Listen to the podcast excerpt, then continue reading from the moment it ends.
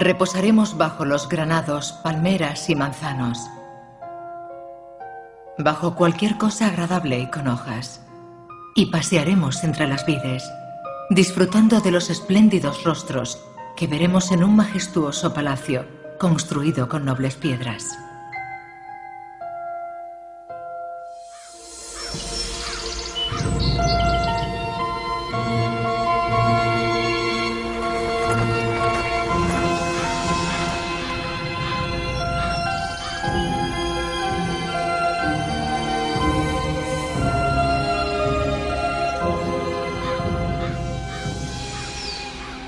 Hace más de mil años, el soleado sur de España fue hogar de judíos, cristianos y musulmanes que vivían y prosperaban juntos. Su cultura y sus creencias se entrelazaron y se reunió y recuperó la sabiduría de los antiguos. Aquí se plantaron las semillas del Renacimiento. Pero este mundo desapareció rápidamente. La codicia, el miedo y la intolerancia lo arrasaron. Prejuicios prácticamente idénticos y el absolutismo apagaron la luz del conocimiento y en unos pocos siglos la frágil unión de estos pueblos se disipó como el humo. La edad de la tolerancia se perdió para siempre.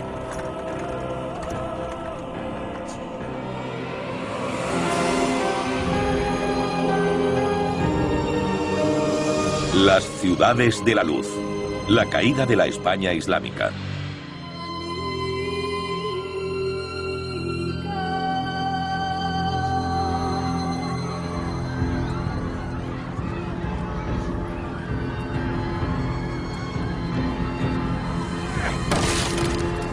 En el siglo V, una tribu visigoda saqueó Roma, espoleada por sus ansias de tierra y botín. Por toda Europa las tribus bárbaras cayeron sobre el antaño grandioso imperio romano. Las regiones occidentales del Imperio Romano, lo que ahora llamamos Francia, Alemania, España, Portugal e Inglaterra, fueron las primeras que cayeron, las primeras que abandonaron las legiones romanas. Y con la decadencia del imperio, Europa inicia una nueva era. A los historiadores ya no les gusta usar la expresión edad oscura, pero a decir verdad, este tiempo fue una época oscura. El imperio romano se hunde, el comercio decae, muchas bibliotecas son saqueadas y desaparecen algunos de los grandes clásicos. La poesía, la ciencia, la medicina y las matemáticas, los grandes conocimientos de romanos y griegos, se han perdido. Tras tanta violencia, las tribus bárbaras siguen sin un hogar y recorren Europa en busca de una tierra propia en las provincias romanas. Al hablar de la caída de Roma, no nos referimos a un colapso súbito. De hecho, muchos hablan de una caída sosegada. Lo que debemos tener en cuenta es que hubo diversas regiones que entraron en crisis en épocas diferentes. Crisis provocadas por distintos flujos migratorios. Las migraciones aportaron un gran movimiento y mezcla de culturas en los restos del imperio. En el 476, las tribus visigodas llegaron al occidente, a la aislada península romana de Iberia, que hoy ocupan España y Portugal, donde encontraron judíos viviendo en muchas de sus ciudades, como Córdoba, Granada y Toledo.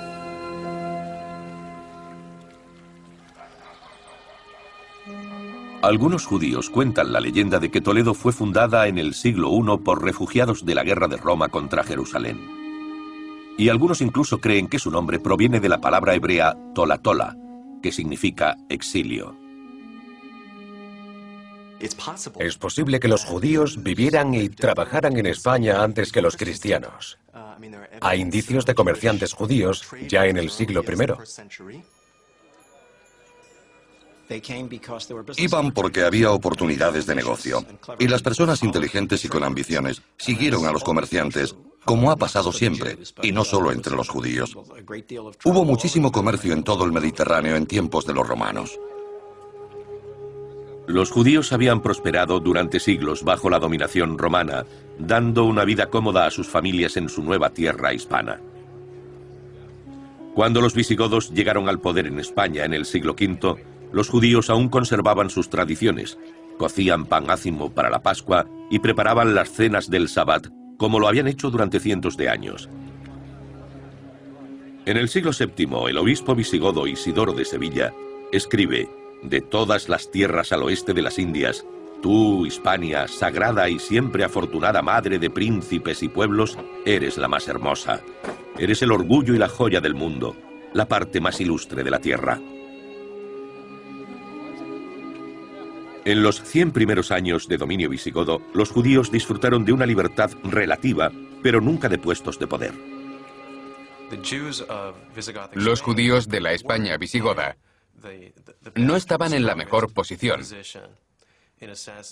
porque eran una minoría marginada por una cultura que no tenía por qué entender las costumbres o la religión judías. A finales del siglo VI, la creciente tensión religiosa estalló en violencia cuando los visigodos se convirtieron al catolicismo y comenzaron a perseguir a los judíos en España. La mayor parte de la información que poseemos proviene de códigos legales promulgados por los reyes visigodos que normalmente restringían las actividades de los judíos, los obligaban a convertirse y hasta hacerlos esclavos.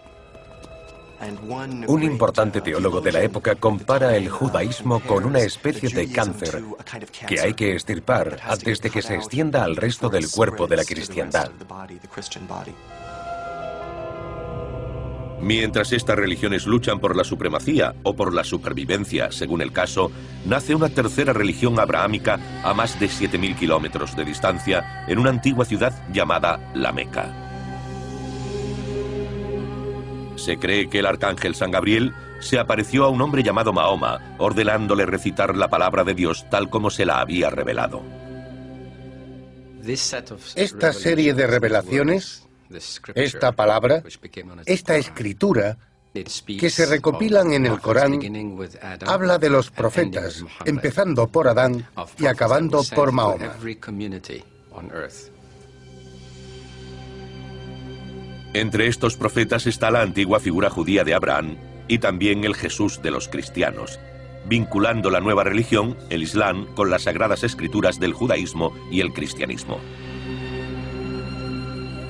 Los musulmanes comparten con cristianos y judíos el concepto que se ha dado en llamar gente del libro, Ahal Kitab en árabe, que es la expresión usada en el Corán para referirse a cristianos y judíos. Literalmente significa pueblo de la escritura, un pueblo con escritura. Esto es lo que une y hace a musulmanes, judíos y cristianos sentirse parte de una familia. Según el Islam, Mahoma es el último de los profetas, pero su mensaje no se acaba con su muerte. Hay una famosa frase de Abu Bakr, el primer califa, que dice, el que adoraba a Mahoma, sepa que ha muerto. El que adora a Dios sabe que Dios no muere. Es decir, el mensaje continúa aunque el profeta haya muerto. La nueva fe del Islam une a las tribus de Arabia y desata una impresionante oleada de conquistas por todo Oriente Próximo, estableciendo su capital en Damasco, Siria, antes de extenderse por el norte de África. En cierto sentido, se podría considerar que los musulmanes son otra oleada migratoria como lo fueron los visigodos, solo que 200 años después. En el norte de África, el pujante imperio musulmán reúne fuerzas convirtiendo a un gran número de las tribus indígenas denominadas Imasigen, o como los llaman los griegos, bereberes. No conocemos el origen de los Imasigen, porque siempre han estado ahí. Todos los invasores se han encontrado a los Imasigen. Al convertirse, los bereberes entraban a formar parte del pujante imperio musulmán, al que por lo tanto debían proteger. Los guerreros bereberes demostraron ser muy útiles para la expansión del Islam y los líderes árabes dirigieron su atención al vulnerable reino visigodo de Hispania.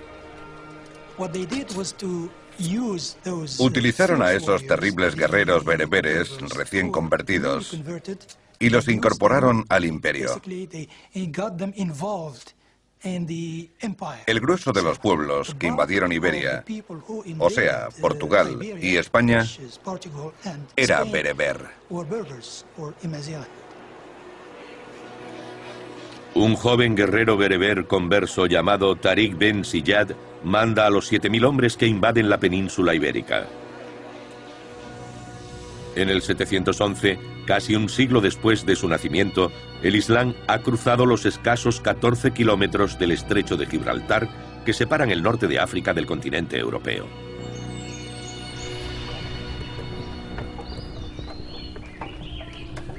En el sur de España, Tariq Ben Siyad y su ejército se enfrentan al rey visigodo Rodrigo en la batalla de Guadalete. Según la leyenda, Tariq se dirigió a sus hombres así.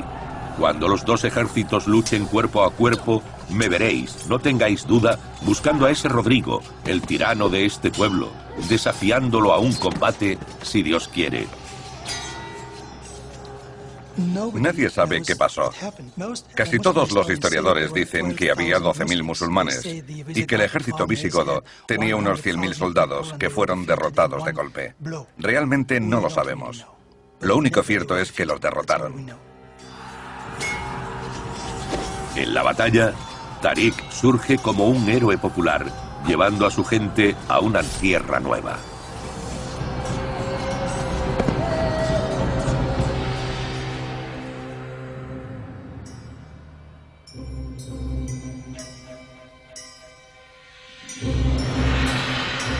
En el 711, el imperio musulmán ya alcanza España, una tierra donde conviven las culturas cristiana, romana, visigoda y judía.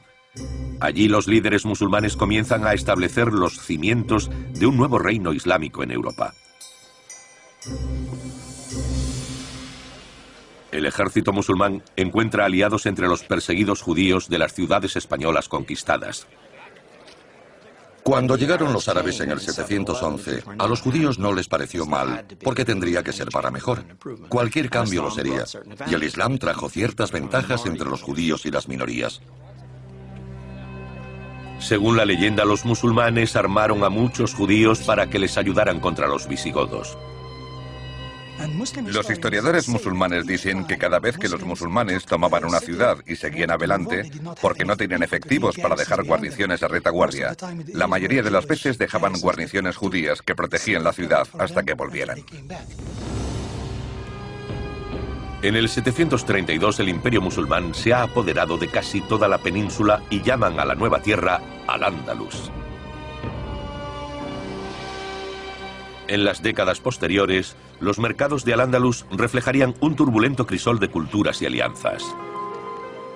Los colonos árabes y bereberes tenían que compartir la tierra con sus pobladores judíos y cristianos. Una peculiaridad de esta conquista islámica es que ocupan extensos territorios con una población de no musulmanes, pero el Islam tenía cosas muy atractivas para las poblaciones conquistadas. Según la ley islámica, cristianos y judíos tenían el estatus de dimíes, que significa protegidos en árabe. Los musulmanes creen, según dice el Corán, que hay que respetar a los miembros de las religiones del libro, de las mismas escrituras. Es decir, se les debe permitir profesar sus religiones. Judíos y cristianos tienen libertad de culto y no temen ser perseguidos, pero han de someterse a la autoridad islámica y pagar un impuesto a cambio de su protección. Irónicamente serán las tensiones políticas y religiosas en el seno de la comunidad musulmana las que acosen a los señores de Al-Ándalus. En Al-Ándalus no se consideraba que las amenazas políticas provinieran de las minorías, sino de otros musulmanes. Tras llegar y conquistar al enemigo cristiano, la dinastía empezó a dividirse rápidamente en facciones árabes, facciones bereberes del norte de África. Los bereberes, que eran tratados como ciudadanos de categoría inferior, se rebelaron contra la aristocracia árabe y en medio del caos que se produjo surgió una figura. Un príncipe fugitivo que huye de la sangrienta matanza de su familia real en la capital islámica de Damasco, llamado Abderrahman. Es la verdadera historia de una persona que literalmente tuvo que nadar y correr para salvar la vida. Después de muchas aventuras, consiguió llegar desde Siria a Egipto al norte de África, donde tenía contactos familiares, porque su madre era de allí, y finalmente cruzar al Andalus.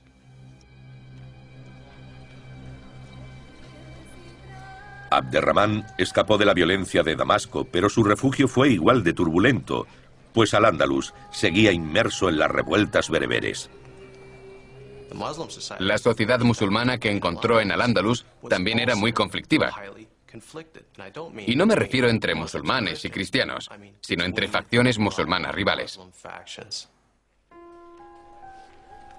Pero Abderramán encuentra apoyos entre los atribulados pobladores que desean un líder fuerte hijo de una bereber y de un árabe, consigue rebajar las tensiones entre las facciones musulmanas. Abderrahman logra reconciliar a los disidentes y toma el control de la España musulmana. Intenta provocar una rebelión, una revolución, cosa no muy difícil en los primeros tiempos de la España musulmana.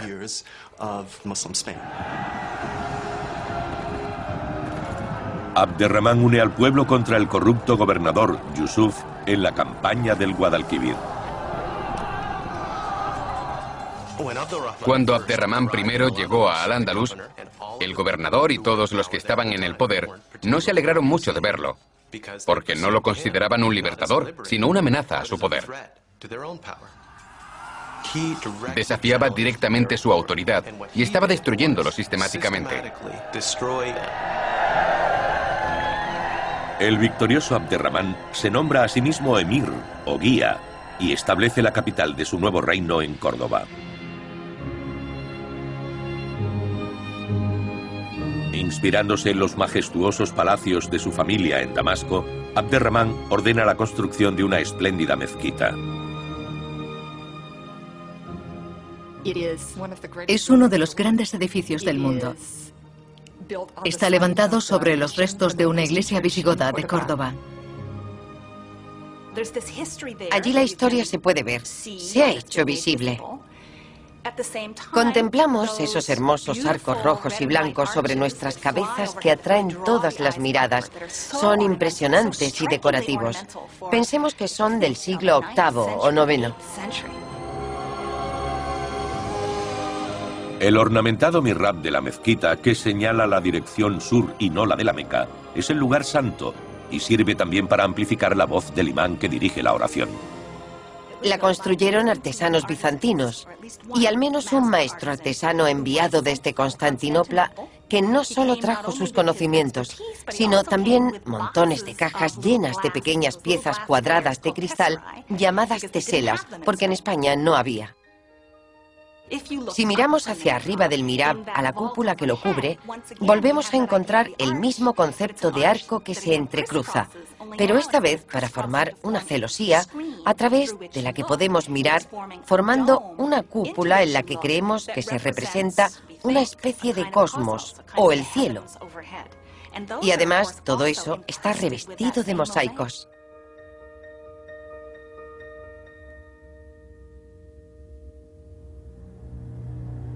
El reinado de Abderramán inicia una nueva dinastía que forjará el futuro de Al-Ándalus. Su dinastía establece un gobierno sólido en España que duró siglos. La prosperidad de España se debe en parte precisamente a que se crea y consolida esa autoridad central y también a los vínculos con el glorioso pasado de la civilización musulmana en otros países. Durante el siglo siguiente, el esplendor de Córdoba no deja de crecer, pues no solo los musulmanes, sino también cristianos y judíos empiezan a desarrollar una cultura integradora única de Al-Ándalus. Mucha gente aprendió a hablar árabe, pero sin convertirse al Islam. Hubo cristianos que siguieron siéndolo bajo el Islam, pero que adoptaron el árabe como lengua. Los judíos y los cristianos, especialmente los judíos, se integraron muy bien en la vida social y económica. Comerciaban con los musulmanes, se relacionaban con ellos y así se hicieron un sitio. La clave de todo es que era una sociedad abierta, porque los emires, la élite política de Al-Ándalus, no se sentían amenazados por las minorías. No se sentían amenazados ni por los cristianos ni por los judíos. Eran tolerantes. Esta próspera cultura llama la atención. Al-Ándalus, que fue una mera avanzadilla del gran imperio islámico, se convierte en un activo centro del comercio.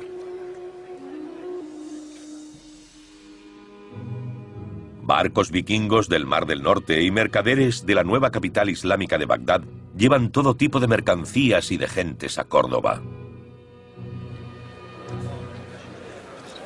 Una de esas personas, un músico genial llamado Siriad, viajó desde la cosmopolita ciudad de Bagdad al lejano Al-Ándalus llevando sus muchos talentos.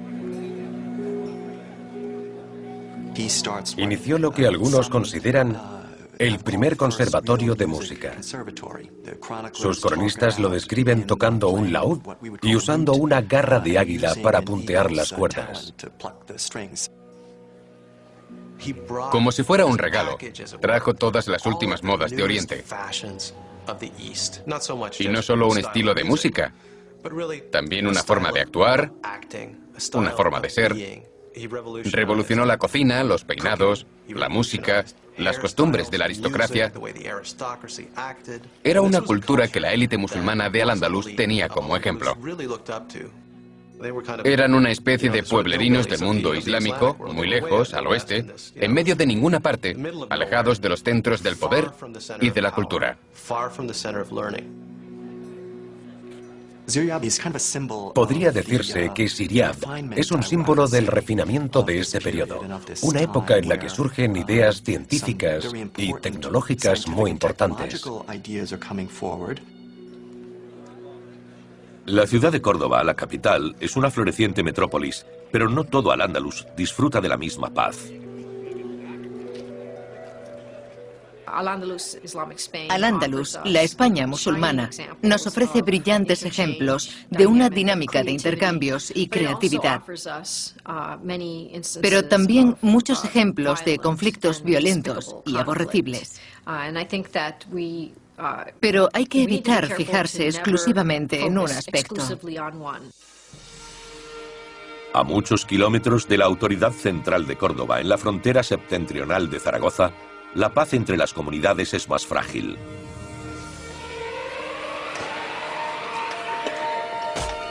Muchos visigodos cristianos que viven en el norte de Al-Ándalus se han convertido al Islam para ascender en la sociedad musulmana. Pero algunos descubren que su conversión no les asegura un trato justo. En concreto, a los conversos no les gustaba que los cristianos siguieran disfrutando de una posición que consideraban privilegiada y protegida en la sociedad cuando ellos se habían convertido al Islam y, por derecho, debían disfrutar de todos los beneficios de pertenecer a la cúspide de la sociedad. Los gobernantes de Córdoba se vieron obligados a reunir un ejército ante las rebeliones de los conversos del norte.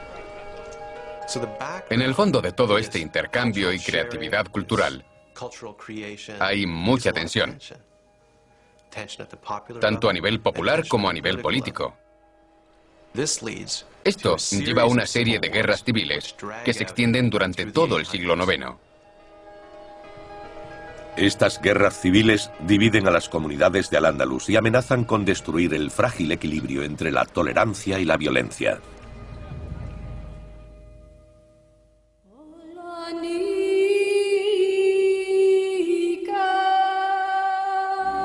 En el año 900, el imperio musulmán tiene dificultades en España, pero la dinastía del príncipe Abderramán sigue buscando la paz y la unidad de los diversos pueblos de Al-Ándalus.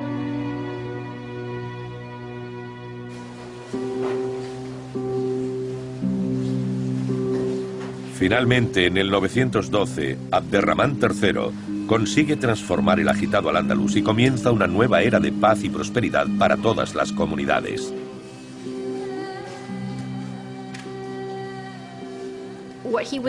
Consiguió de una forma brillante tener un puño de hierro y a la vez establecer un programa que fuera aceptado por los distintos elementos de la sociedad. Durante su reinado la España musulmana alcanza sus mayores hitos, ya que Abderramán III no solo sometió a sus rivales de Al-Ándalus, sino también a los de fuera. En el siglo X, el imperio musulmán está formado por reinos rivales o califatos en Oriente Próximo y el norte de África. Enfrentándose a ellos, Abderramán III declara al Ándalus independiente del resto del imperio musulmán en el año 929. Fija en Córdoba la capital de su califato y se proclama califa, sucesor legítimo del profeta Mahoma. Abderramán III fue el primer califa que se nombró públicamente a sí mismo la autoridad legítima de todo el mundo islámico.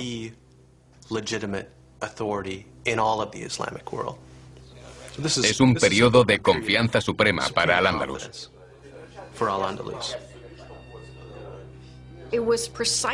Fue precisamente la proclamación de su autoridad lo que le permitió establecer un programa de construcciones monumentales y mejoras de las infraestructuras, dando lugar a un periodo de enorme expansión económica.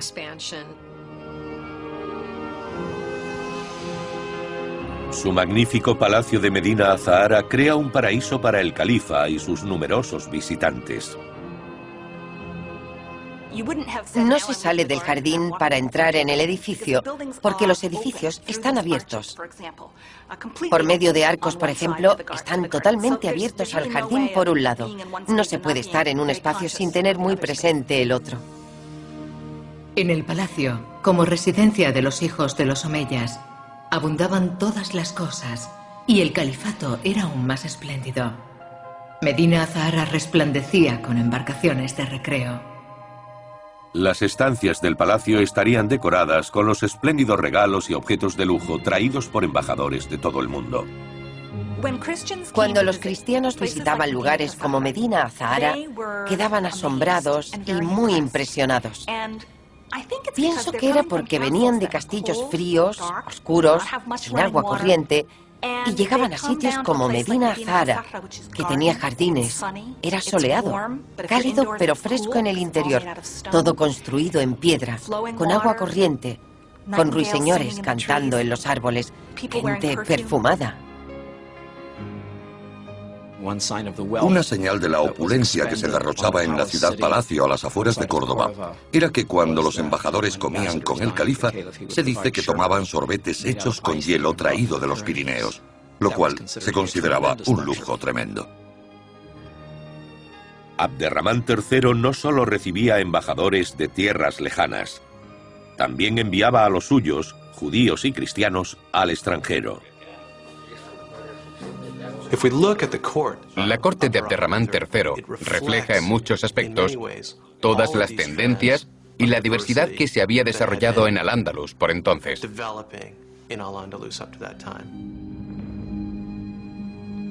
En el 959 envía a su secretario, el mozárabe Recemundo, como emisario diplomático ante Otón I, el rey de Germania.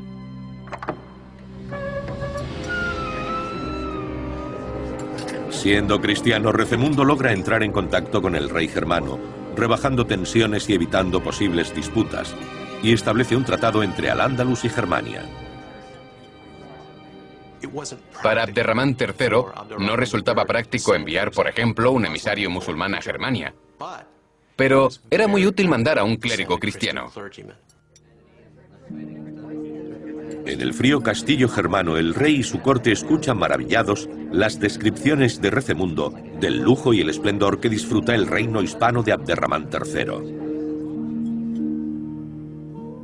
En muchas de estas ciudades musulmanas funcionaban baños públicos con agua caliente para que la gente pudiera darse un buen baño después de un duro día de trabajo. Y además, las calles estaban iluminadas. Sabemos que las ciudades se iluminaban de noche porque un poeta describe las luces entre Córdoba y Medina Zahara como un collar de perlas. Imaginemos que al mirar el horizonte más allá de los límites de la ciudad, se verían luces que conducen al otro lugar. Es un concepto muy moderno, una ciudad iluminada, pero ya lo hacían en el siglo X. En la corte de Abderramán III también se encuentra el poeta y erudito judío Hasdai ben Shaprut, quien también hace las veces de diplomático y es el médico personal del califa. Trató a Abderramán de una enfermedad y lo curó. Se pueden imaginar, a alguien que te cura de una enfermedad que puede ser mortal, especialmente en esta época, se le tiene una gran confianza. Abderramán III y Hasdai Ben Shaprut cultivaron una sólida relación de confianza que sería beneficiosa para ambos. De hecho, él era algo más que un médico, porque en esos tiempos, siendo una persona instruida y religiosa, se interesaba prácticamente por todo. Los conocimientos médicos de Ben Shaprut fueron muy útiles en la corte de Abderramán III, cuando el conocimiento científico afluía al Andalus desde Oriente. Los científicos de diversos campos estaban en contacto y sabemos que algunos que no se habían visto nunca hacían simultáneamente experimentos científicos, como la observación de fenómenos astronómicos. En un texto se dice que el califa Abderramán III, que tenía contactos con el emperador bizantino, hizo que le enviaran muchos libros y gente para traducirlos al árabe. El erudito judío Ben Shaprut es quien promueve las traducciones de estas grandes obras científicas clásicas llevadas a la corte de Abderramán III por los cristianos de Bizancio. Una de esas obras es una copia del libro de Dioscórides escrito en griego. Dioscórides fue un médico que vivió en el siglo I de nuestra era y viajó mucho con las legiones romanas. Llevó a cabo observaciones de diversos fenómenos botánicos, plantas que tenían uso medicinal. Ben Shaprut colaboró con los emisarios bizantinos en las complejas traducciones. Al parecer sabía latín, idioma que pocos judíos conocían en esa época, lo cual le permitió pasar al árabe algunos de estos documentos. Hacía falta un tercer traductor porque los textos médicos estaban en griego y empleó a un monje oriental. Así se traducía normalmente. Participaban tres personas. Básicamente lo que consiguió la civilización islámica fue traducir y absorber todo el conocimiento de las primeras civilizaciones, aportando su propia contribución. Hombre de talentos, Ben Shaprut también fomenta el desarrollo de la poesía entre su comunidad judía. Fue el primer mecenas importante de la poesía y las letras hebreas en España, en Sefarad. Solemos decir que Hasdai Ben Shaprut inició la edad de oro hebrea. El poeta judío del siglo XI, Ben Gavirol, utiliza la poesía para analizar su visión de Dios. Escribió, El secreto del ser se lo debe todo al todo que lo tiene todo en sus manos, que desea dar forma a lo informe, como el amante suspira por su amado. En su tiempo entre judíos, cristianos y musulmanes, el arte de la poesía comienza a adoptar una forma única de al-Ándalus. Sus poemas son, de algún modo, composiciones corales, donde oscila entre la poesía recitada al modo noble del árabe clásico y los refranes que muchas veces pone en boca de un cristiano. Estos poemas reflejan el intercambio cultural, por así decir. Establecieron un diálogo interreligioso e intercultural.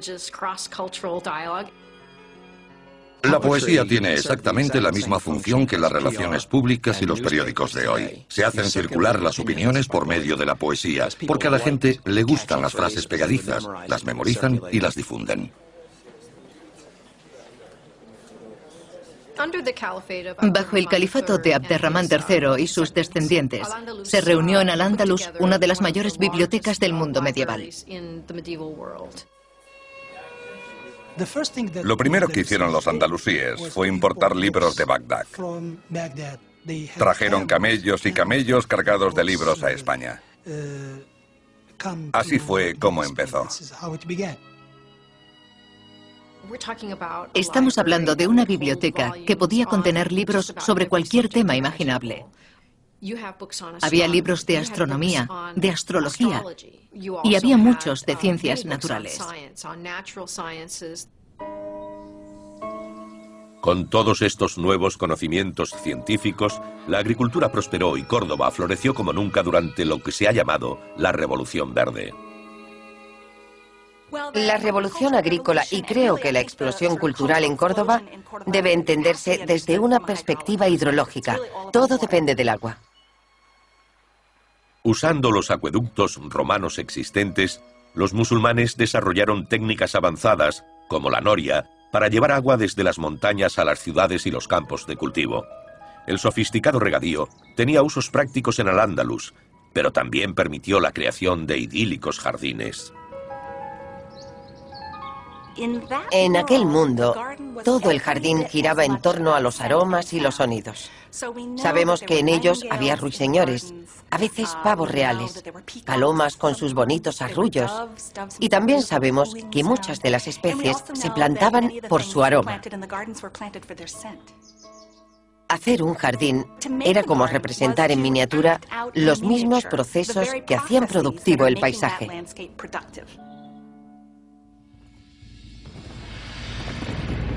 Por desgracia, en el año 976, la oscuridad envuelve a Al-Ándalus. Tras la muerte del sucesor de Abderramán III, comienza un periodo de hostilidades.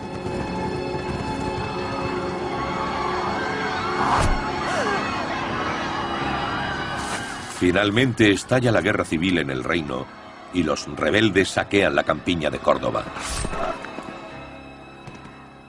Los historiadores dicen que este general se hizo con el poder y mató a todo el que se puso por delante, porque se sentía inseguro y quería poner orden en su casa.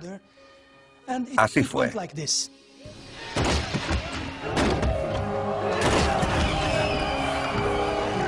Después de meses de terribles ataques, la ciudad de Córdoba cayó en manos de los rebeldes tras una sangrienta batalla. Córdoba fue arrasada. La mayor parte de la ciudad, construida por Abderramán III, Medina Azahara, al oeste de Córdoba, y la ciudad más hermosa de la España de la época, también fue arrasada hasta los cimientos. El llanto del que llora con un ojo, cuyas lágrimas fluyen sin fin, no basta para lamentar la pérdida de algo como Córdoba. Mi corazón está roto por sus hombres sabios y serenos, sus hombres de letras y sus hombres de gusto. Es una época convulsa en la que los españoles musulmanes se vuelven contra los bereberes y los judíos y los cristianos se hacen más vulnerables. Realmente, la mejor forma de decirlo es en árabe. Fue una época de fitna, de luchas.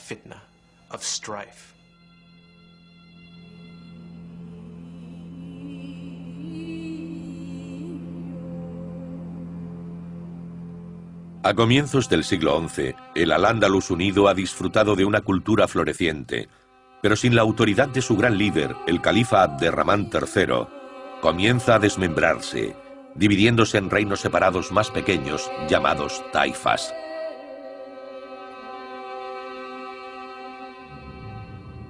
La gloria de Córdoba ha desaparecido.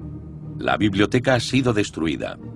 Incontables eruditos han perecido por la violencia de la guerra civil, pero sus conocimientos sobreviven. Entre los muchos refugiados que ahora deben encontrar un hogar en los reinos de Taifas, se encuentran dos jóvenes estudiantes, uno judío y otro musulmán. Uno encuentra la tolerancia y el otro la persecución.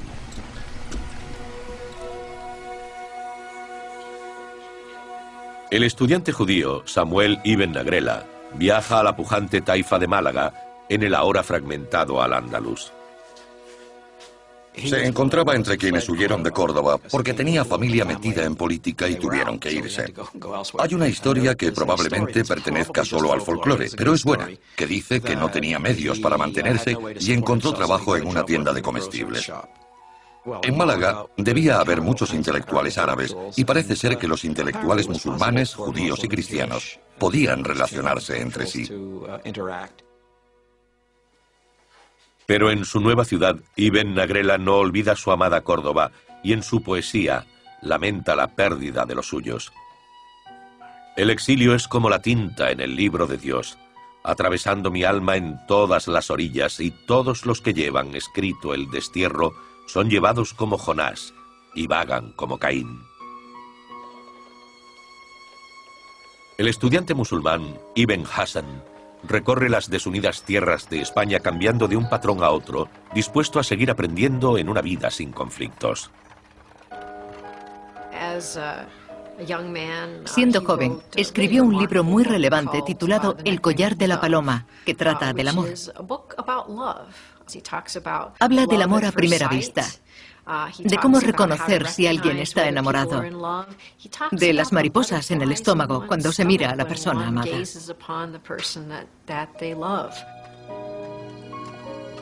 En su juventud, Ibn Hassan demostró ser un idealista que esperaba que la unidad volviera a su tierra natal algún día. Era monárquico, por así decirlo.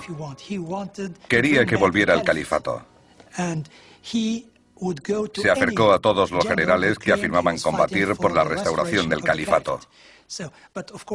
Pero siempre ostentó cargos menores. Siempre estuvo con los débiles. En sus escritos, Ibn Hassan añora la seguridad perdida en la guerra civil.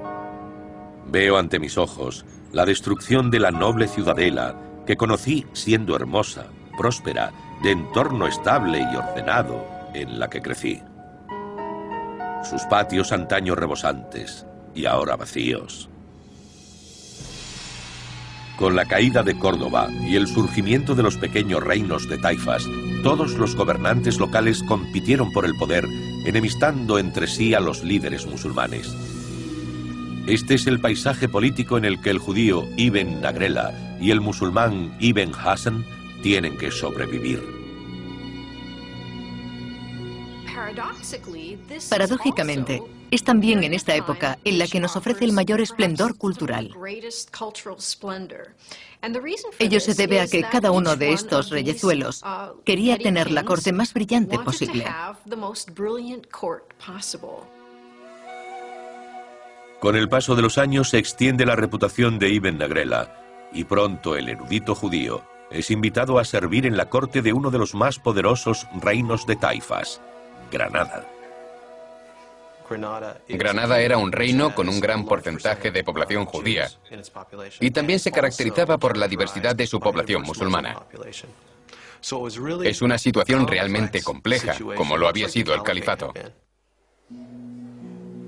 Samuel Ibn Nagrela se ocupa de redactar cartas en nombre del visir o primer ministro de Granada, a quien impresiona tanto el trabajo de este erudito que lo promueve a la corte del propio rey.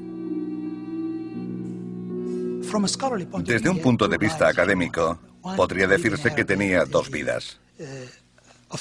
Una que desarrollaba en árabe, la oficial como secretario del gobernante, y la otra en hebreo.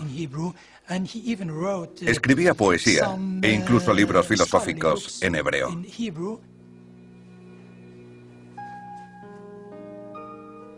Pero tras muchos años de esfuerzo, el erudito musulmán Ibn Hassan no ha tenido tanto éxito con sus mecenas.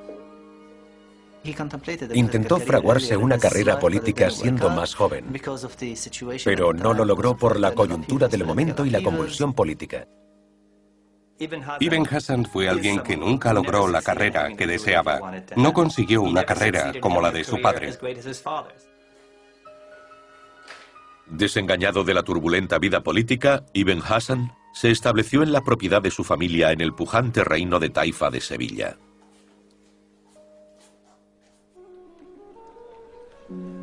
En Granada los años trataron mejor al judío Ibn Nagrela. Llegó a tener tal autoridad en el reino que en 1057 le ofrecieron el mando del ejército granadino que ostentó el resto de su vida. Acompañó a sus tropas en las incursiones anuales contra los reinos vecinos y conocemos muy bien sus actividades en este campo. Escribió poesía sobre ello. Samuel Ibn Nagrela es en esencia lo contrario a Ibn Hassan porque tuvo una carrera meteórica. Llegó a lo más alto que podía sin convertirse en monarca. El musulmán Ibn Hassan es premiado no con poder, sino con persecución en el reino de Taifa de Sevilla. En esta época, uno de los aspectos en los reinos de taifas es que junto a las distintas facciones políticas también se encuentran creencias religiosas diferentes. Ibn Hassan representaba una tendencia de esas creencias y sus enemigos no dudaron en tacharlo de herético. Habló claro al menos de todo lo que escribió. No se andaba por las ramas. Era muy claro y directo, muy excéntrico. Su carrera lo llevó al exilio, a la prisión, a todo tipo de, digamos, vicisitudes.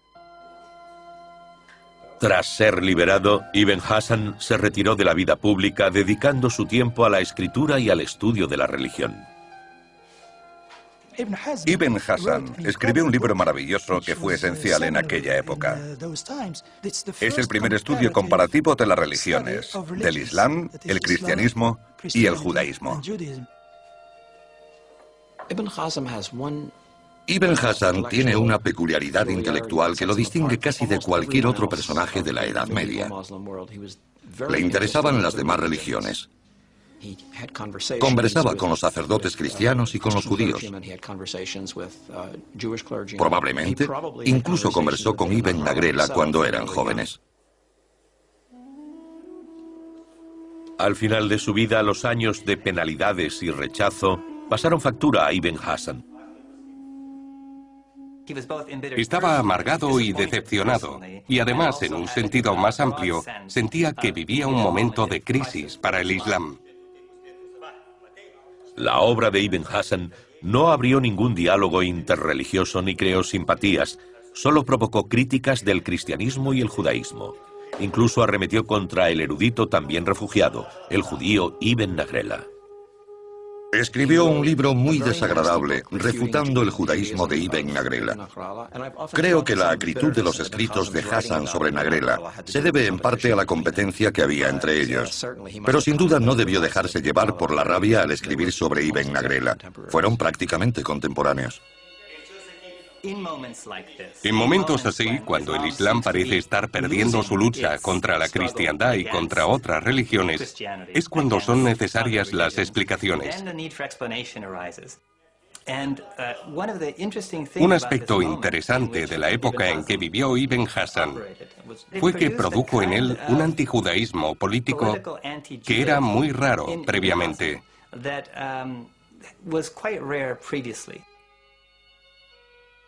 No es el odio de los musulmanes por los judíos. Es Ibn Hassan.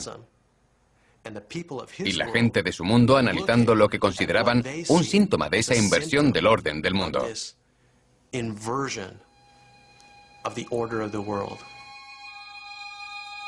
Su opinión sobre el colapso del califato también era muy personal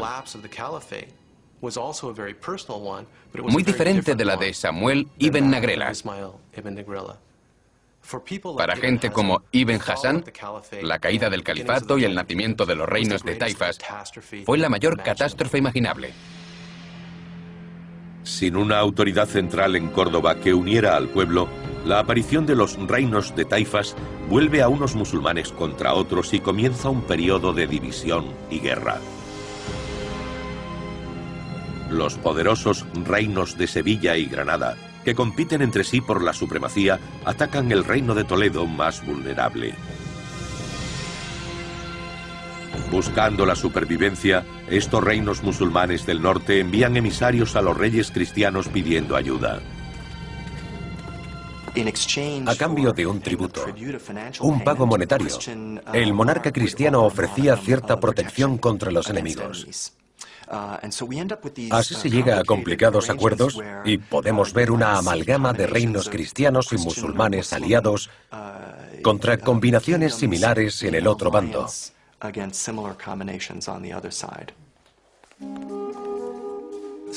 En ciertos aspectos, los reinos de taifas eran lugares muy interesantes, porque al ser vulnerables, abren una nueva etapa de relaciones entre musulmanes y cristianos. Nos imaginamos erróneamente a los musulmanes y a los cristianos cuadriculados y monolíticos, enfrentados unos a otros. Pero la realidad es que un rey musulmán no se avergüenza de llegar a acuerdos con un rey cristiano del norte si eso le da alguna protección a su reino. La aparición de los reinos de taifas cambió al Andalus para siempre, modificando el paisaje del poder musulmán en España.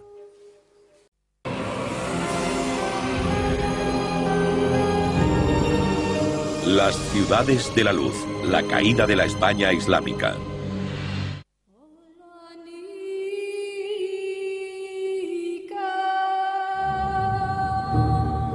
En el año 1060 las alianzas entre cristianos y musulmanes habían concedido a los pequeños reinos de taifas una pausa temporal en las agresiones de las taifas mayores, pero también aumentaron las exigencias de muchos líderes musulmanes y cristianos de la purificación de su religión y de su tierra.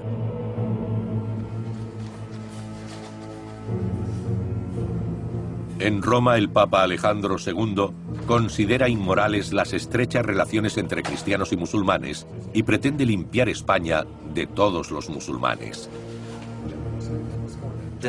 El centro de la cristiandad veía las relaciones que los cristianos tenían con los musulmanes en España como una fuente de contaminación, como una negociación con el enemigo. Mientras el conflicto aumenta en la Europa cristiana, también crecen las tensiones religiosas en Al-Ándalus cuando los reinos de taifas comienzan a derrumbarse. En Granada, un líder religioso musulmán, Abu Ishaq, moviliza a una facción de musulmanes contra la comunidad judía de la ciudad, predicando que un judío o un cristiano no deberían tener autoridad sobre un musulmán. Todo lo instigó un predicador musulmán que también era poeta y escribió un poema vergonzoso en el que atacaba al rey Badis por tener un visir judío. Es un poema muy desagradable. Contiene ataques crueles contra los judíos y contra el gobernante por tolerarlos. Es algo que no se ve demasiado en este periodo. Y la poesía era muy poderosa por el prestigio que tenía. Asqueado de lo que consideraba la enfermedad moral de su sociedad, Abu Ishaq recurrió a la violencia. Parece que el poema dio mucho que hablar y espoleó a las masas, que una vez más serían las responsables. Porque cuando se producía una agresión contra los judíos antes del siglo XIV, no solían estar promovidas por los gobiernos, eran masas incontroladas. Desgraciadamente, las iras del pueblo se concentraron en José ben Nagrela, que había heredado de su padre el cargo de visir el gran erudito Samuel Ibn Nagrela. En la revuelta no solo perece el visir, también se produce una matanza en la que 300 o 400 judíos de Granada son asesinados por la población.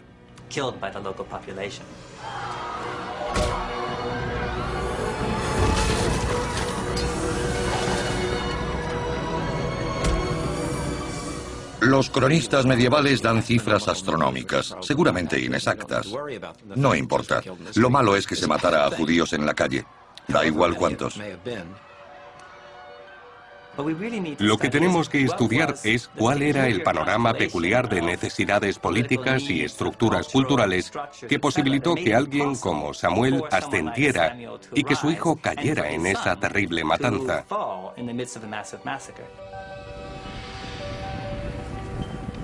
En el norte de España los ejércitos cristianos también se purifican a su manera, marchando contra las ciudades musulmanas, tomándolas por la fuerza una tras otra en su reconquista de España. Los reinos cristianos empiezan a arañar primero las tierras fronterizas y luego las ciudades. En 1085, el rey Alfonso VI conquista la magnífica ciudad situada en el centro geográfico de la península, Toledo. Uno de los primeros grandes avances o invasiones de los reinos cristianos, ahora aliados, en territorio musulmán es la conquista de Toledo. Una de las grandes ciudades culturales de la parte islámica de España. Sin duda, para Alfonso era importante que fuera la capital de los visigodos. Se contaban leyendas sobre el hallazgo de una luz en la mezquita del Cristo de la Luz, que estaba encendida desde los tiempos de los visigodos. Es una ciudad con significación para los musulmanes y los cristianos. Con la conquista, Toledo adopta un nuevo papel como transmisora de la civilización islámica a la cristiana.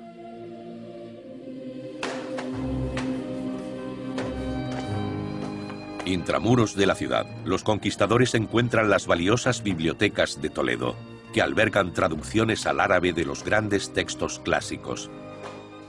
No debían tener acceso a todas estas cosas, aunque sí encuentran textos que ya figuraban en colecciones monásticas del norte y eran conocidos. Pero el rey cristiano sabe valorar el conocimiento y la historia de Toledo.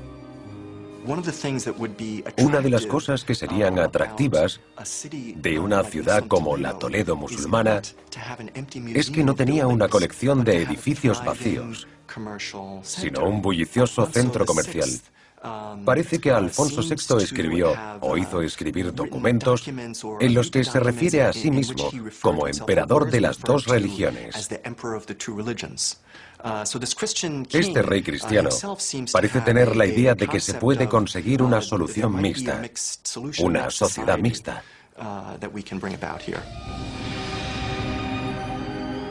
Amenazado por los ejércitos cristianos, el rey musulmán de Sevilla recluta tropas en el norte de África para defender su reino, con consecuencias desastrosas.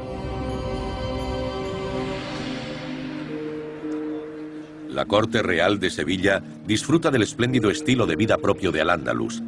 No se imaginan cómo escandalizará su vida cotidiana a los magrebíes.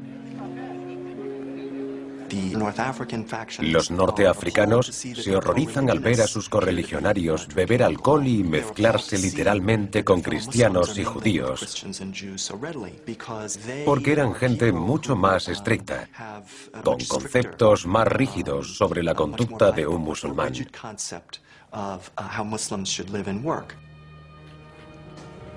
El rey de Sevilla es la primera víctima de su plan fallido. Los norteafricanos lo encarcelan en Marruecos y se apropian de su reino, dando paso a uno de los periodos más difíciles y violentos de Al-Ándalus.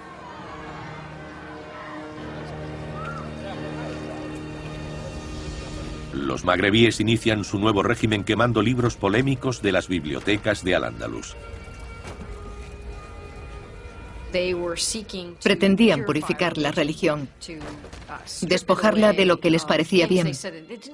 No conocían bien los textos en cuanto a las prácticas y creencias. Veían que el mundo islámico, el reino musulmán que había alcanzado la cima del poder,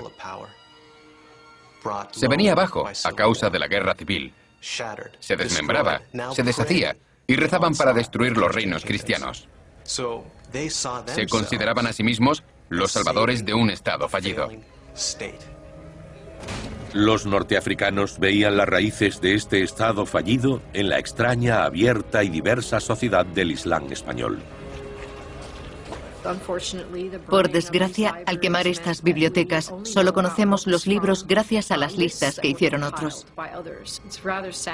Es muy triste oír hablar de escritores que compusieron 100 o 200 obras y que no nos queden más que dos o tres. Solo podemos especular sobre el alcance de lo que hemos perdido. Durante el siglo siguiente, estos ejércitos norteafricanos llegaron a Al-Ándalus en oleadas primero los almorávides y después otro grupo musulmán más puritano, los almohades, que pretendían transformar el heterogéneo reino en un estado puramente islámico. Por su parte, sentían una mezcla de deber moral y deseo político de dominar la sociedad para, tras ello, transformarla en lo que consideraban moralmente adecuado.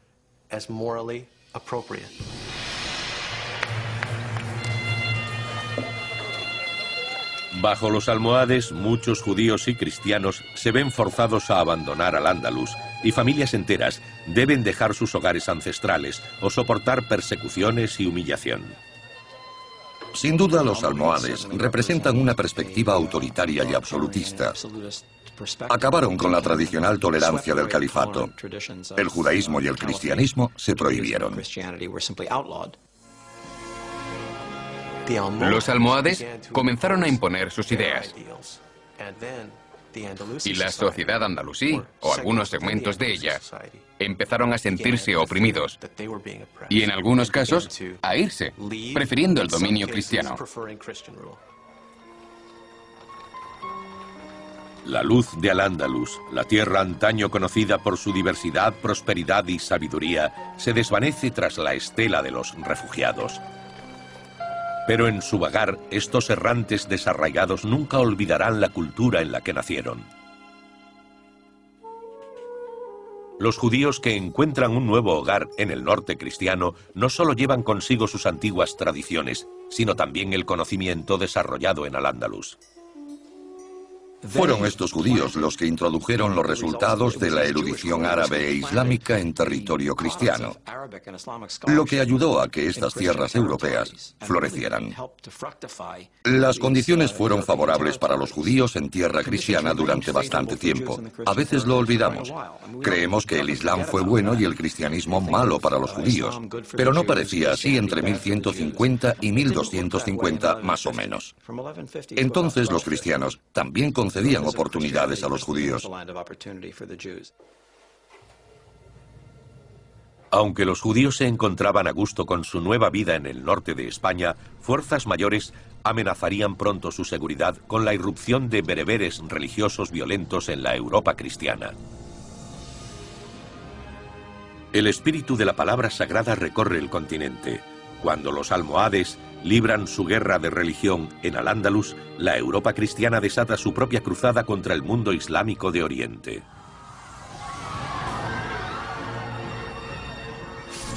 En un frenesí de purificación e intolerancia, los cruzados cristianos pretenden expulsar a los musulmanes de Tierra Santa. Durante dos siglos hay una serie de expediciones intermitentes a Tierra Santa que acabaron sin éxito y algunas fueron brutales. Por supuesto, estas cruzadas afectaron a la mentalidad en España. Las cruzadas provocaron, por ejemplo, un endurecimiento de la retórica en la parte cristiana. Mientras que en la musulmana aparecen dinastías puritanas del norte de África que desatan la yihad en el sur de España para apoyar a sus correligionarios asediados. Los llamamientos a lo absoluto por las dos partes provocan un endurecimiento de las posiciones que originan mayores conflictos para esos gobiernos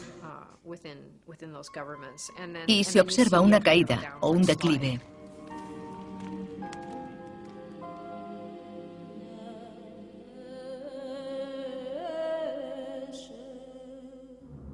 En el siglo XII los líderes cristianos y musulmanes han tomado un camino violento hacia la purificación religiosa. Para fortalecer sus posiciones, irónicamente, en este conflicto el conocimiento cristiano, musulmán y judío se encuentra en una nueva encrucijada cuando cambian los límites de la conquista y las barreras culturales.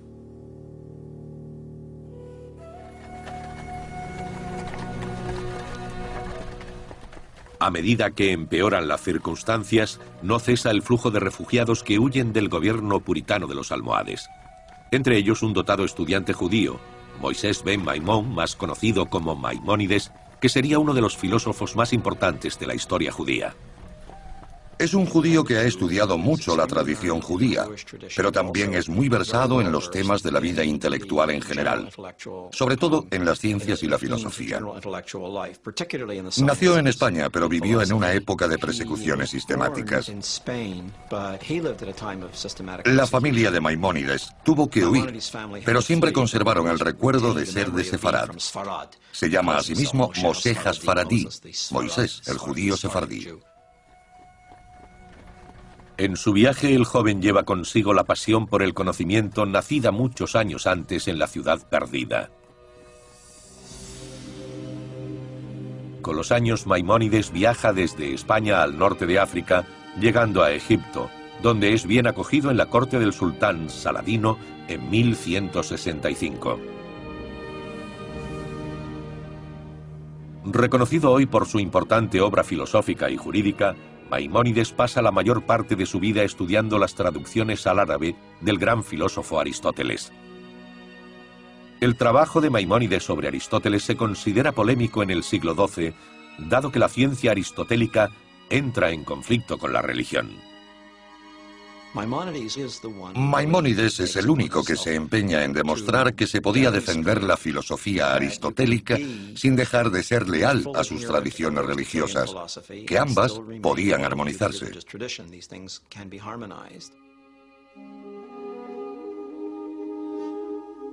Un contemporáneo de Maimónides, un erudito musulmán llamado Ibn Rushd, más conocido como Averroes en Occidente, puede permanecer en Córdoba debatiendo problemas filosóficos con sus colegas musulmanes.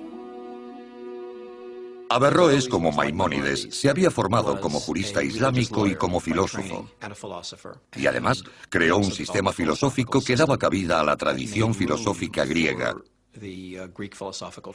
Y encontraba un modo de explicar el sistema islámico de manera que armonizara con ella. El problema de reconciliar la ciencia de Aristóteles con las escrituras religiosas es común al Islam, el judaísmo y el cristianismo. Pero gracias a la obra de Averroes, las tres religiones consiguieron ampliar su filosofía. Averroes escribió voluminosos comentarios a las obras de Aristóteles, que fueron ávidamente leídos en la Europa de entonces, traducidos al latín, y que en muchos sentidos contribuyeron al surgimiento de un renacido interés europeo en Aristóteles.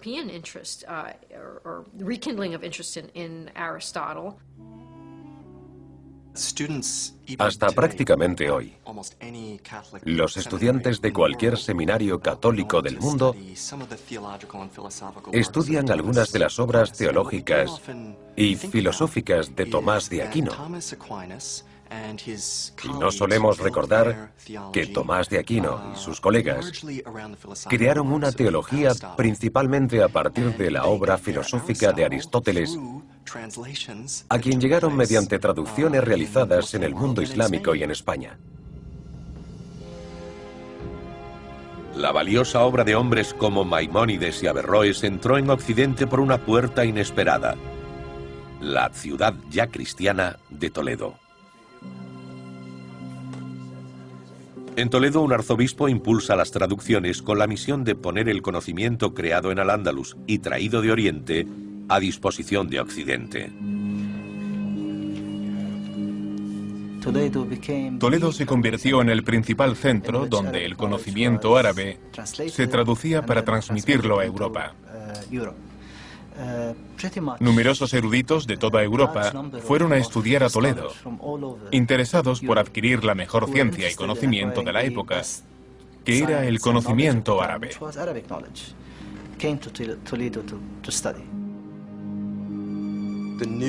La nueva y clarificada visión aristotélica del mundo que contribuyeron a crear personas como Averroes y Maimónides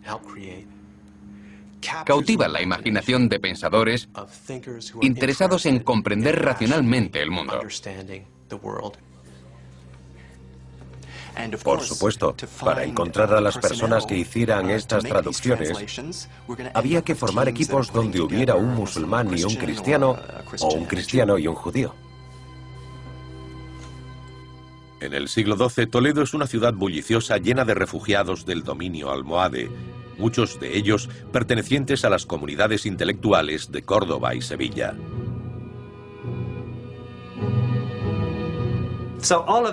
Todo esto se da en la España cristiana gracias, en parte, a la desaparición más bien trágica de las comunidades cristianas y judías de la España musulmana.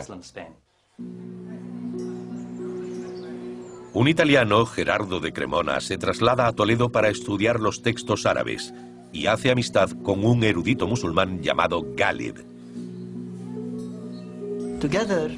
Juntos empezaron a trabajar en la traducción al latín de una serie de textos árabes que había en las bibliotecas de Toledo. Galib traducía del árabe al castellano y Gerardo de Cremona del castellano al latín. Eran unos pequeños y fantásticos laboratorios donde se llevaban a cabo, en cierto modo, experimentos interreligiosos. Para mí, una de las lecciones importantes que nos dejaron es que al final la sociedad se enriquece cuando cada civilización o cultura aporta algo en lugar de pensar que solo mi sociedad, mi cultura y mi religión saben todo lo que hay que saber. Es en Toledo donde será entendida la gran obra de los eruditos musulmanes y finalmente llevada a Europa, plantando las semillas de lo que un día será el Renacimiento. Toledo fue el centro que permitió el Renacimiento. El resurgir del conocimiento racional y científico, así como del literario en Europa, fue posible gracias a estas actividades. Muchos de los primeros exploradores de la generación de Colón e inmediatamente antes y después usaron el astrolabio, un instrumento para determinar la posición de las estrellas.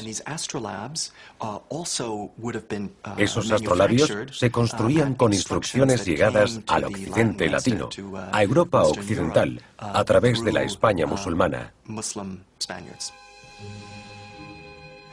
Sin ningún género de dudas, Colón debió usar alguno de estos instrumentos.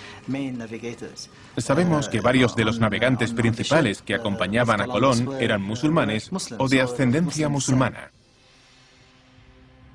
El Centro Cultural de Toledo es una pequeña isla de paz rodeada de guerras a medida que los reinos cristianos continúan su expansión por Al-Ándalus.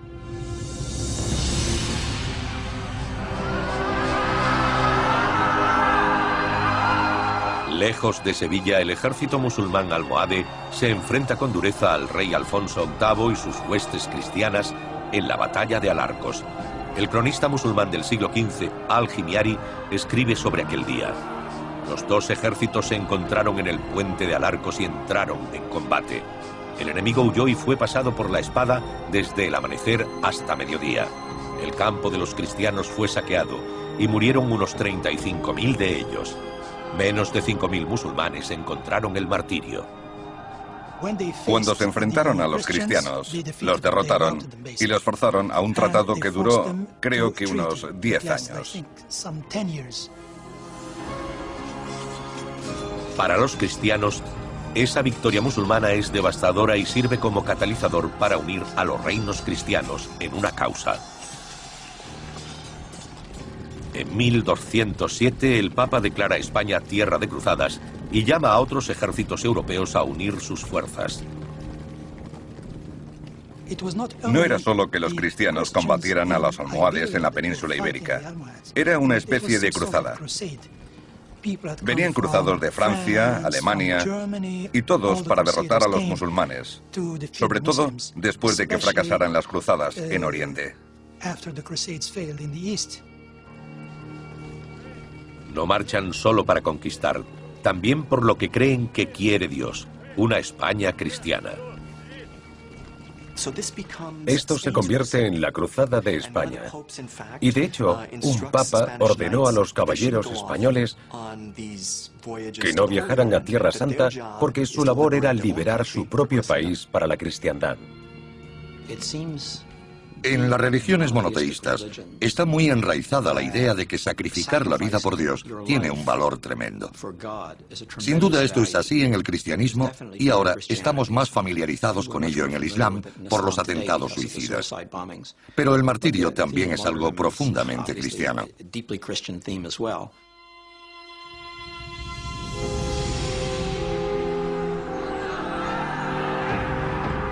Finalmente, el ejército cristiano venció al almohade en la decisiva batalla de las Navas de Tolosa, bajo el mando de Alfonso VIII. Para los cristianos fue la ocasión de tomarse la revancha. Los almohades ignoraban que se fueran a enfrentar a un ejército tan numeroso. La aniquilación fue total. En una carta al Papa, Alfonso VIII rememora la matanza. De su lado cayeron en combate 100.000 hombres de armas, quizá más. Del ejército del Señor solo han caído 20 o 30 cristianos de todas nuestras huestes, lo que causa regocijo y agradecimiento, pese a haber un motivo de lamentación.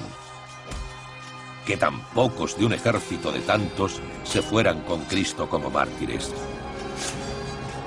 La situación se volvió totalmente desesperada. Veinte años después de la derrota de los musulmanes en las navas de Tolosa, los cristianos seguían tomando una ciudad tras otra. La batalla de las Navas de Tolosa es el fin del dominio almohade y señala el principio del fin del propio Al-Ándalus.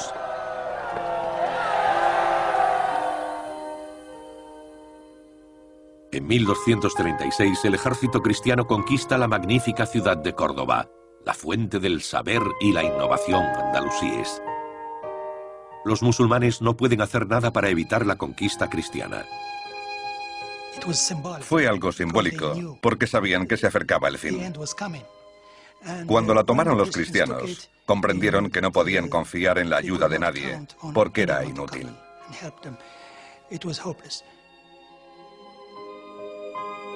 El rey cristiano ordena que la gran mezquita se consagre como iglesia católica, que en el siglo XVI se ampliaría para convertirla en catedral.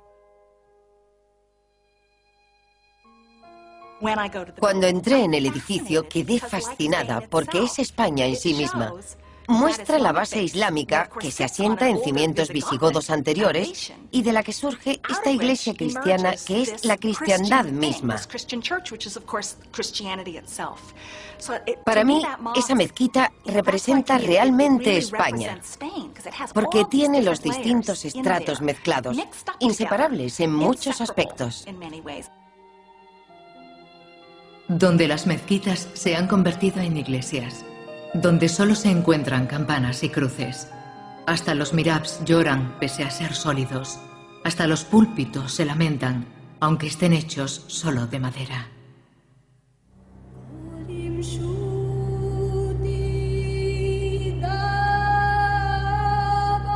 En 1236 los ejércitos cristianos han comenzado la conquista del Andalus, transformando las ciudades ocupadas en puertas por las que el saber musulmán y judío saldrá hacia la Europa cristiana, permitiendo su renacimiento. Pese a que los cristianos dominan la mayor parte de la península ibérica, la cultura del Andalus sobrevive. Después de Córdoba, las demás ciudades musulmanas caen rápidamente. Toda la península, exceptuando el extremo más meridional, está bajo dominio cristiano. Allí, en las últimas tierras del Islam en Al-Ándalus, un caudillo local, Mohamed Ben Nasser, consigue establecer un Estado musulmán independiente en Granada en 1238. Granada se convirtió en la sede de los nazaríes, la última dinastía que quedaba, ya que las demás desaparecieron al ser erradicadas por la invasión cristiana desde el norte. Así se convierte en la capital del último reino musulmán de España. Es una región protegida rodeada de montañas, con una activa economía basada en la elaboración de seda y productos textiles. Granada era considerada muy sofisticada. Personalmente, me sorprende que durase tanto después de que cayera toda la España musulmana. Se mantuvieron 200 años, así que debieron tener mucho talento para sobrevivir. Granada probablemente era un lugar interesante donde estar en los siglos XIV y XV, ya fueras cristiano, judío o musulmán. La ciudad estaba muy poblada en relación a su tamaño, porque muchos musulmanes de otras zonas se fueron a Granada. Gracias a que consigue mantener su independencia rodeada por enemigos cristianos, Granada es un refugio seguro para los musulmanes que tienen que huir de sus hogares en busca de una nueva vida. Muchos proceden de Sevilla de cuando el ejército cristiano tomó la ciudad en 1248. Todos los musulmanes fueron expulsados, llevando solo lo que pudieran cargar en sus brazos. Los reinos cristianos se expandían. Castilla presionaba hacia el sur, dominando las mejores zonas de Al-Ándalus, Sevilla, el Guadalquivir. Caía una zona muy rica y próspera. ¿Dónde está Córdoba, cuna de la ciencia y de tantos sabios, cuyo rango fue tan elevado allí? ¿Dónde Sevilla y los placeres que contiene y su dulce río desbordantemente lleno? Son ciudades que fueron pilares de la tierra y cuando los pilares no están, la tierra ya no puede resistir. Al-Ándalus nunca volverá a ser igual y sus pobladores musulmanes se convierten en extraños en sus propias ciudades. Cuando los gobernantes cristianos repueblan y reordenan las ciudades que conquistan, permiten quedarse y trabajar a escogidos artesanos musulmanes. Estaban muy solicitados como ceramistas, carpinteros, carteros, guiseros, curtidores, todo tipo de oficios relacionados con la construcción y la arquitectura que ellos dominaban. Y los gobernantes cristianos no quieren dejarlos marchar, saben que son un bien valioso. Por eso se ven tantos edificios que no reflejan ningún aspecto arquitectónico cristiano, pero que fueron construidos por cristianos los llamados mudéjares.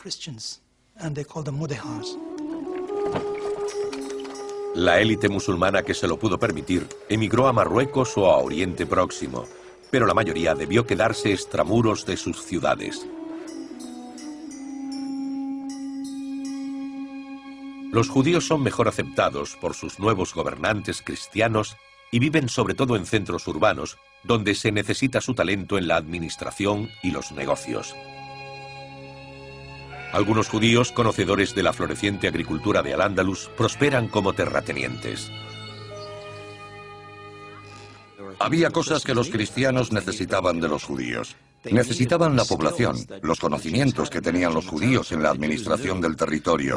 Los judíos conocían los sistemas de regadío y hablaban la lengua de la población. Hablaban árabe y la clase dirigente cristiana no. Había oportunidades para los judíos. Al principio los judíos prosperaron en tierra cristiana, pero en el siguiente siglo sus cómodas vidas empezaron a peligrar. Fue un cambio gradual a medida que España se cristianizaba.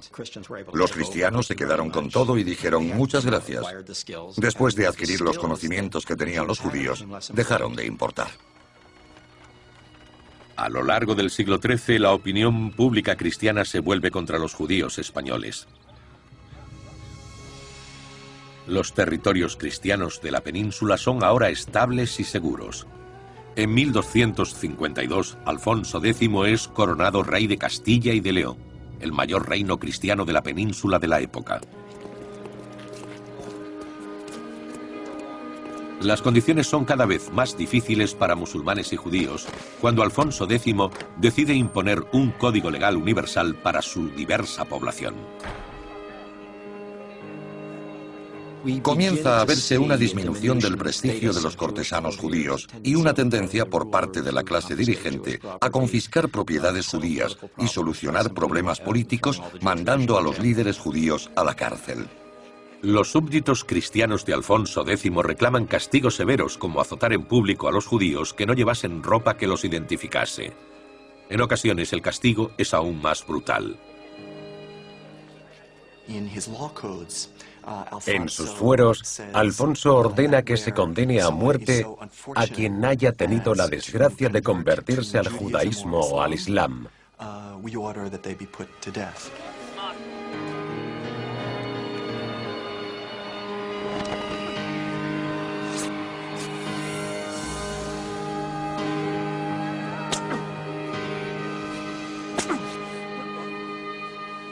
Pero en este periodo de grandes cambios y convulsión, el rey Alfonso X demuestra encarnar personalmente el mismo conflicto que divide a su reino.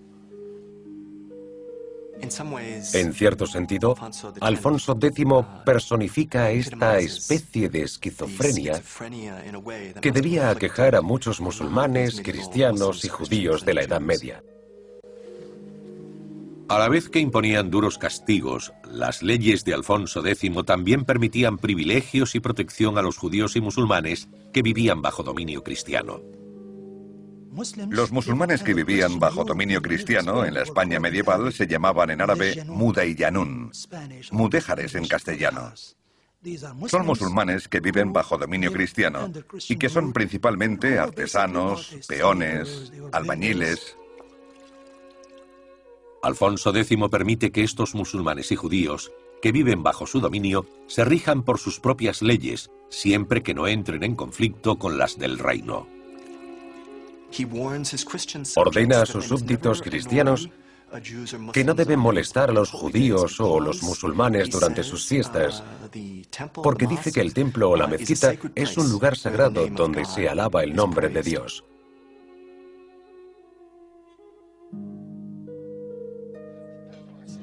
Sorprendentemente, Alfonso X, el legislador, también es un amante de la poesía árabe y las artes promovidas en la España islámica.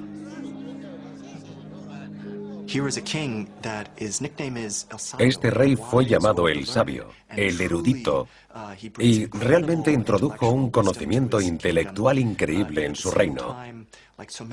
Aunque al mismo tiempo, uh, como a muchos españoles medievales, parece costarle mucho encontrar su camino entre los problemas que podían surgir en un país con muchas religiones en la Edad Media. Sus herramientas intelectuales eran muy diferentes de las nuestras y a veces había un profundo conflicto entre lo que la religión dice o da a entender y lo que debían vivir cotidianamente en sus relaciones diarias. Alfonso X, que era muy aficionado a la cultura árabe e islámica, Tradujo libros de ajedrez y otros juegos procedentes del mundo islámico. Es muy evidente como símbolo de diversidad cultural y coexistencia. Pero este interés por el conocimiento islámico depende de la superioridad cristiana. Mientras los soldados prosigan sus victorias, el reino cristiano puede permitirse una actitud abierta. En 1348 la conquista cristiana se interrumpe bruscamente debido a un golpe inesperado y mortal procedente del este. La peste negra. Cuando la peste atacó Europa en 1348, afectó con la misma severidad a todo el continente. Afectó igual al reino musulmán de Granada que a los reinos cristianos. Perece casi la mitad de la población de Europa. Las incontables muertes no hacen sino alentar el fervor puritano en los territorios cristianos. Estallan el odio y la violencia y los judíos son el primer chivo expiatorio.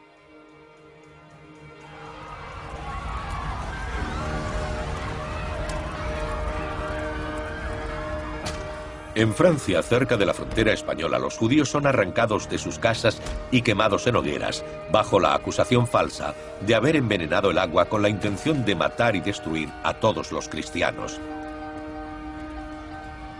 La peste negra dio pie a prédicas antijudías. Los predicadores cristianos se tomaban muy a pecho afirmar que todo era culpa de los judíos y que la tolerancia con ellos era una de las razones del sufrimiento. Fue el principio de un importante y permanente empeoramiento de las relaciones de los judíos con el mundo cristiano. En 1354 los judíos de la España cristiana suplican protección a su rey desesperadamente, sin éxito. Os pedimos que prohibáis a los cristianos caer sobre los judíos cada vez que ocurre un fenómeno natural como una plaga. Deberían buscar el favor del Señor con buenas obras de caridad y generosidad, y no añadir más pecados a su cuenta destruyendo a los judíos.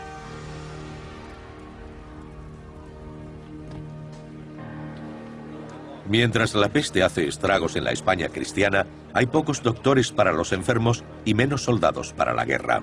Las ciudades más prósperas están diezmadas y muchos ejércitos se disuelven. En cierto sentido, puede decirse que la peste le dio un respiro al Islam en la península ibérica, porque provocó una serie de convulsiones sociales y políticas y guerras civiles que apartaron la atención de los cristianos de la guerra contra el Islam. En ese sentido, estoy seguro de que los musulmanes que vivían en Granada cuando atacó la peste no pensarían que fuera algo bueno, pero les proporcionó un tiempo adicional. Ahora, con el gran empuje de la conquista cristiana detenido por la guerra y la peste, el pequeño reino musulmán de Granada puede florecer y crea uno de los ejemplos más extraordinarios de la arquitectura islámica de todos los tiempos. 1354, el emir de Granada amplía el gran palacio de la Alhambra, construido por los primeros reyes de su dinastía. Quienes llegaran del norte de España o de Europa para visitar la corte de Granada quedarían asombrados y encantados por lo que veían allí. Había grandes estanques, plantas, fuentes, naranjos con su hermoso aroma y el naranja brillante de los frutos. No había nada de eso en el norte de Europa en aquella época.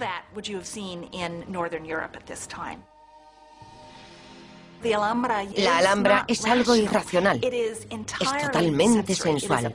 Trata de confundir los sentidos abrumándolos. Está hecha con la intención de ser absorbente hasta ese punto. No es un edificio lógico. En la Alhambra, hasta las paredes recitan poesía.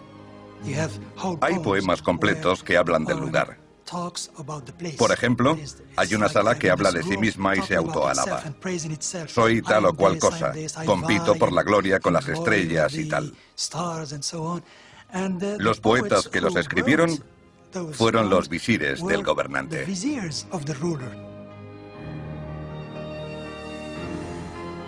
Soy un jardín adornado de belleza. Sabré si ves mi belleza. Oh Mohamed, mi rey.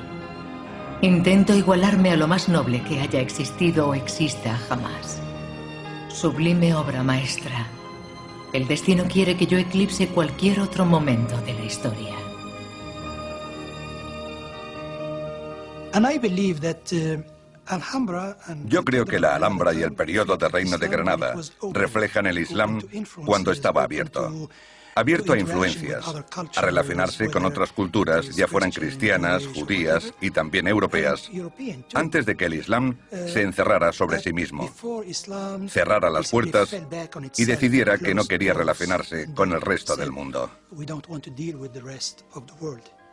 La Alhambra es un buen ejemplo de lo que ocurre cuando la gente se abre. Los artistas y artesanos granadinos son famosos por su talento inigualable incluso entre los reyes cristianos. Por ejemplo, invitan a musulmanes para que les construyan sus palacios o los transformen. No quieren obreros cristianos, quieren a los mejores que haya. El rey Pedro I de Castilla contrata artesanos musulmanes de Granada cuando decide remodelar su lujoso palacio, el Alcázar de Sevilla.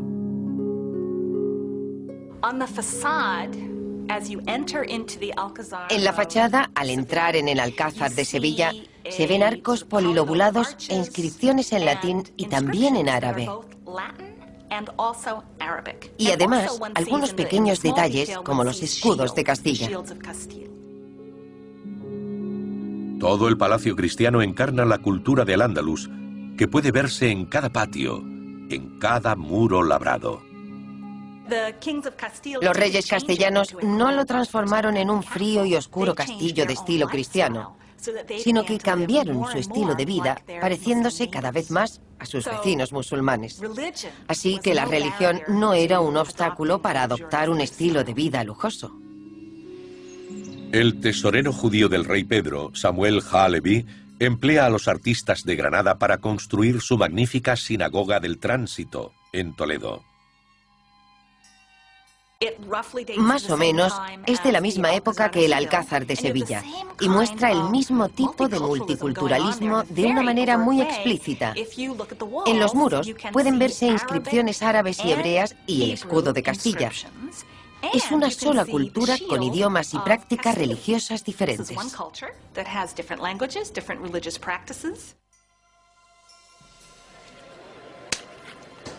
El reino de Granada disfruta de relativa paz y prosperidad después de que la peste remita en Europa. En ese último reducto de Al-Ándalus, musulmanes y judíos conviven y prosperan. Granada era una comunidad muy diversa. Comían lo mismo, llevaban la misma ropa y puede que cantaran las mismas canciones y hablaran los mismos idiomas. Es una sola cultura. Mientras su pueblo se aferra a la cultura ancestral de Al-Ándalus, Granada permanece en paz al abrigo de su sierra. Con el paso de las décadas, los monarcas cristianos permitieron que Granada les tributara cierta cantidad de dinero a cambio de no invadirla. A partir de 1250 más o menos hasta 1492 se produce el prolongado caso del dominio musulmán de España, que ya no supone ninguna amenaza.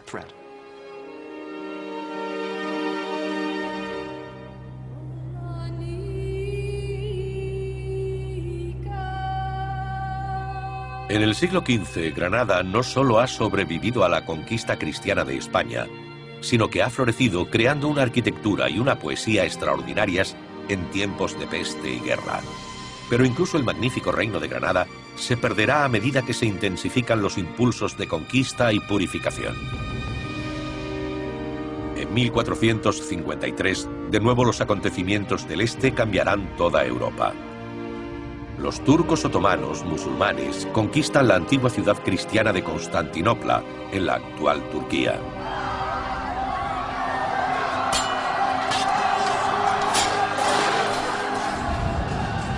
Un cronista griego del siglo XV escribe sobre una profética tormenta que precedió a la caída de Constantinopla.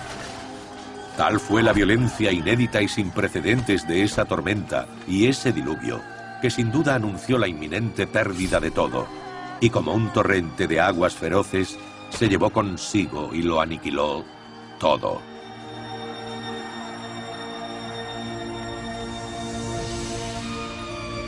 La victoria musulmana en Constantinopla, el último bastión del tambaleante imperio bizantino, es devastadora para los cristianos de Europa. En 1469, la España cristiana se compromete a aunar fuerzas y por primera vez en 800 años, los reinos de Castilla y León y de Aragón se unen con el matrimonio de sus monarcas.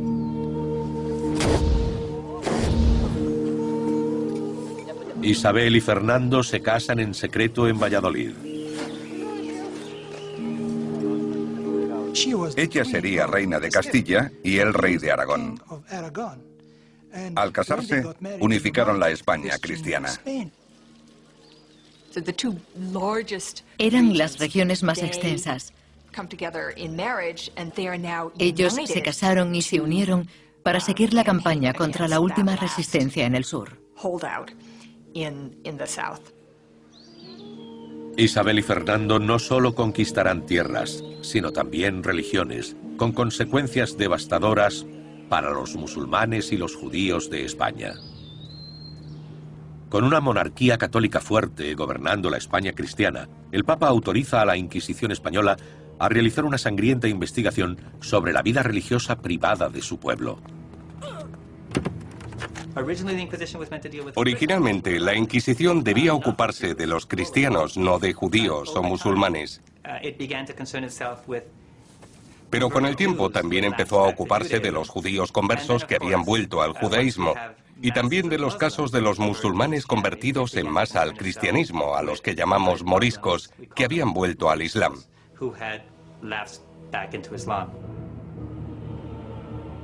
La reina Isabel nombra inquisidor general al clérigo Tomás de Torquemada. Un cronista cristiano del siglo XV describe a Torquemada como martillo de herejes, luz de España, salvador de su país, el honor de su orden. Torquemada está decidido a juzgar y castigar a cualquiera que, habiéndose convertido al cristianismo, continúe practicando su religión. La gente, por el motivo que fuera, se aferraba a las tradiciones. Y eso se convirtió en una parte del problema porque levantó las sospechas de la Inquisición.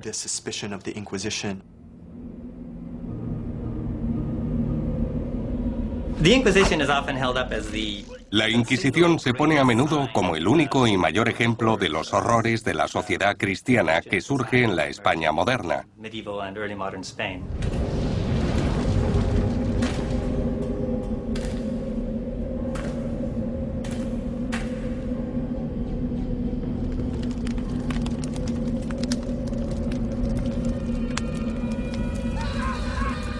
La Inquisición es uno de los últimos trágicos capítulos de la historia de Al-Ándalus. El sueño de Isabel y Fernando de una España cristiana unificada no tarda en hacerse realidad. En 1487 las guerras intestinas de la familia real granadina permiten que los ejércitos cristianos conquisten las últimas ciudades musulmanas que rodean Granada, dejando a la capital expuesta a los ataques. Boabdil, el ambicioso hijo de un emir granadino, se rebela contra su padre y se alía con el ejército cristiano.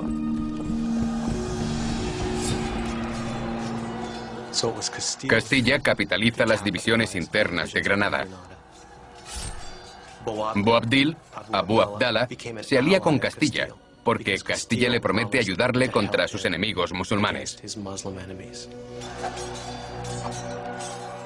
Boabdil y sus aliados cristianos provocan la guerra civil contra su padre, devastando las tierras circundantes de Granada. Durante la guerra civil, Boabdil cambió de bando varias veces. Fue capturado en dos ocasiones por los cristianos. Las dos veces hizo un trato y las dos renegó de él. Tras romperse la alianza, Fernando pone sitio a la ciudad amurallada de Granada y en enero de 1492, la última ciudad musulmana de España se entrega al ejército cristiano. Boabdil había violado el tratado al que había llegado con ellos, así que tenían todo el derecho a tomar la ciudad.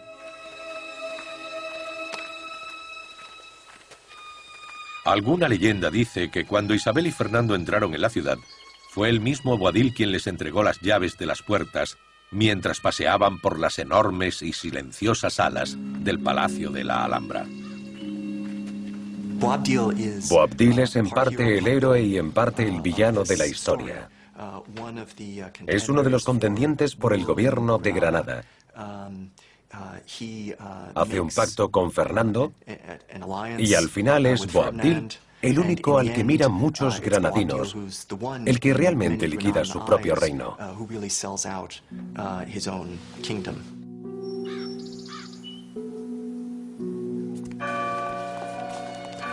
Después de conquistar Granada, Isabel y Fernando ordenan a los judíos que se conviertan bajo pena de expulsión de su patria. Después de 1492, la tolerancia desaparece. La doctrina oficial de tolerancia ya no existe. Nos encontramos a gente obligada a convertirse o haciéndolo voluntariamente. Pero la pregunta es, ¿se convierten de verdad o lo hacen de cara a la galería? Puede verse desde el momento en que los reyes católicos, Isabel y Fernando, se hacen con el control de toda España deciden que tiene que ser un país únicamente católico. ¿Cuánto empobrece eso al país?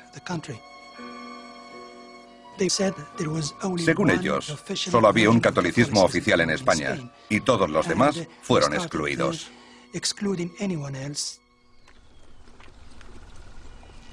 Los judíos que optaron por abandonar España y establecerse en otro lugar se enfrentaron a un largo y peligroso viaje atravesando los campos. Un sacerdote del siglo XVI lamenta el trance en sus memorias. Con muchos trabajos e infortunios, algunos caían y otros se mantenían en pie. Unos morían, otros nacían y otros caían enfermos. Y los rabinos no paraban de darles fuerzas para que las mujeres y los niños cantaran y tocaran las panderetas y los timbales y levantar los ánimos. Como refugiados, los judíos de España llevan consigo su cultura e identidad andalusíes a nuevos hogares en Italia, así como a las tierras musulmanas del norte de África o el Imperio Otomano. Cuando se expulsó de España a los judíos en 1492 ya llevaban un ciclo de persecuciones.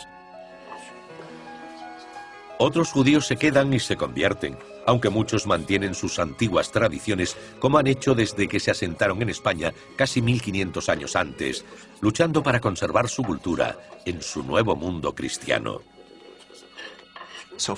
Así, por ejemplo, hay historias de madres judías que limpian la casa y preparan la comida del sábado el viernes por la tarde. Otras hablan de judíos conversos que visitan a sus vecinos y que siguen siendo judíos el día de Yom Kippur. Sin duda, algunos intentaban aferrarse desesperadamente a la fe que había dado sentido a sus vidas, y eran cristianos de nombre, pero trataban de ser judíos siempre que podían. El poeta judío del siglo XV, Judá Abravanel, se dirige a su joven hijo, al que perdió durante la expulsión, y le recuerda su fe. Presta atención, hijo mío. Sabe que desciendes de eruditos, hombres de intelecto desarrollado hasta el nivel de la profecía. El saber es tu legado, así que no malgastes tu niñez, hermoso hijo. En el siglo posterior a la caída de Granada, se les da a los musulmanes la misma opción que a los judíos en 1492, convertirse al cristianismo o abandonar España. Algunos conversos, los moriscos, siguieron practicando en secreto intentando aferrarse desesperadamente a sus tradiciones. Durante el siglo XVI había musulmanes en España aislados del resto del mundo islámico y llevando un vestigio de vida musulmana. Los musulmanes no solo habían sufrido la pérdida simbólica de esta joya mundial de su civilización, además, debían añadir la tristeza por la afrenta que le hacían a su religión. Finalmente, en 1609, los últimos moriscos, alrededor de medio millón, son expulsados de España a pesar de haberse convertido al cristianismo.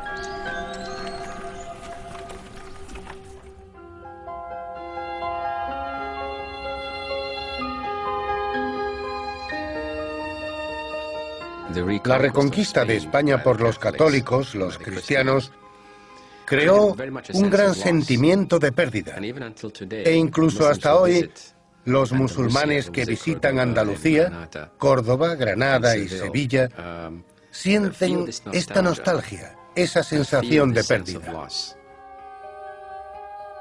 Cuando hay diversidad, por definición, tiene que haber fricciones. Pero por supuesto, si se eliminara la diversidad, todos seríamos iguales. No habría fricciones, pero no existiría la creatividad que provoca esa tensión. Pensemos en qué le ha aportado la España medieval a Europa. Está la técnica de fabricación del papel, las técnicas de regadío, los conceptos médicos y todas estas cosas surgieron solo porque las culturas se relacionaron y transmitieron unas a otras. De una manera tosca pero eficaz apareció el compañerismo, no una tolerancia ideológica, sino práctica.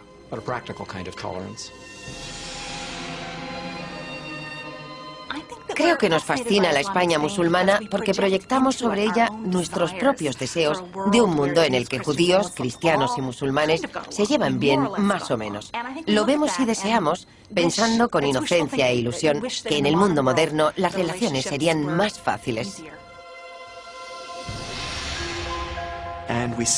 En mayor o menor medida, vemos que hay que encontrar la manera de convivir, de avanzar a pesar de las contradicciones, a pesar del hecho de que las creencias de uno sean heréticas a ojos de otro. Pero aún así, ahí están los dos en esa ciudad. Quizás comparten valores y van a encontrar la manera de que todo marche por el bien de nuestros hijos y familias. La historia de la España musulmana revela el inmenso potencial que albergan nuestros valores compartidos, Sus triunfos y sus tragedias nos impulsan a abrazar de nuevo una cultura de tolerancia y a honrar la doctrina más sagrada de cristianos, musulmanes y judíos, amar a Dios por encima de todas las cosas y al prójimo como a uno mismo.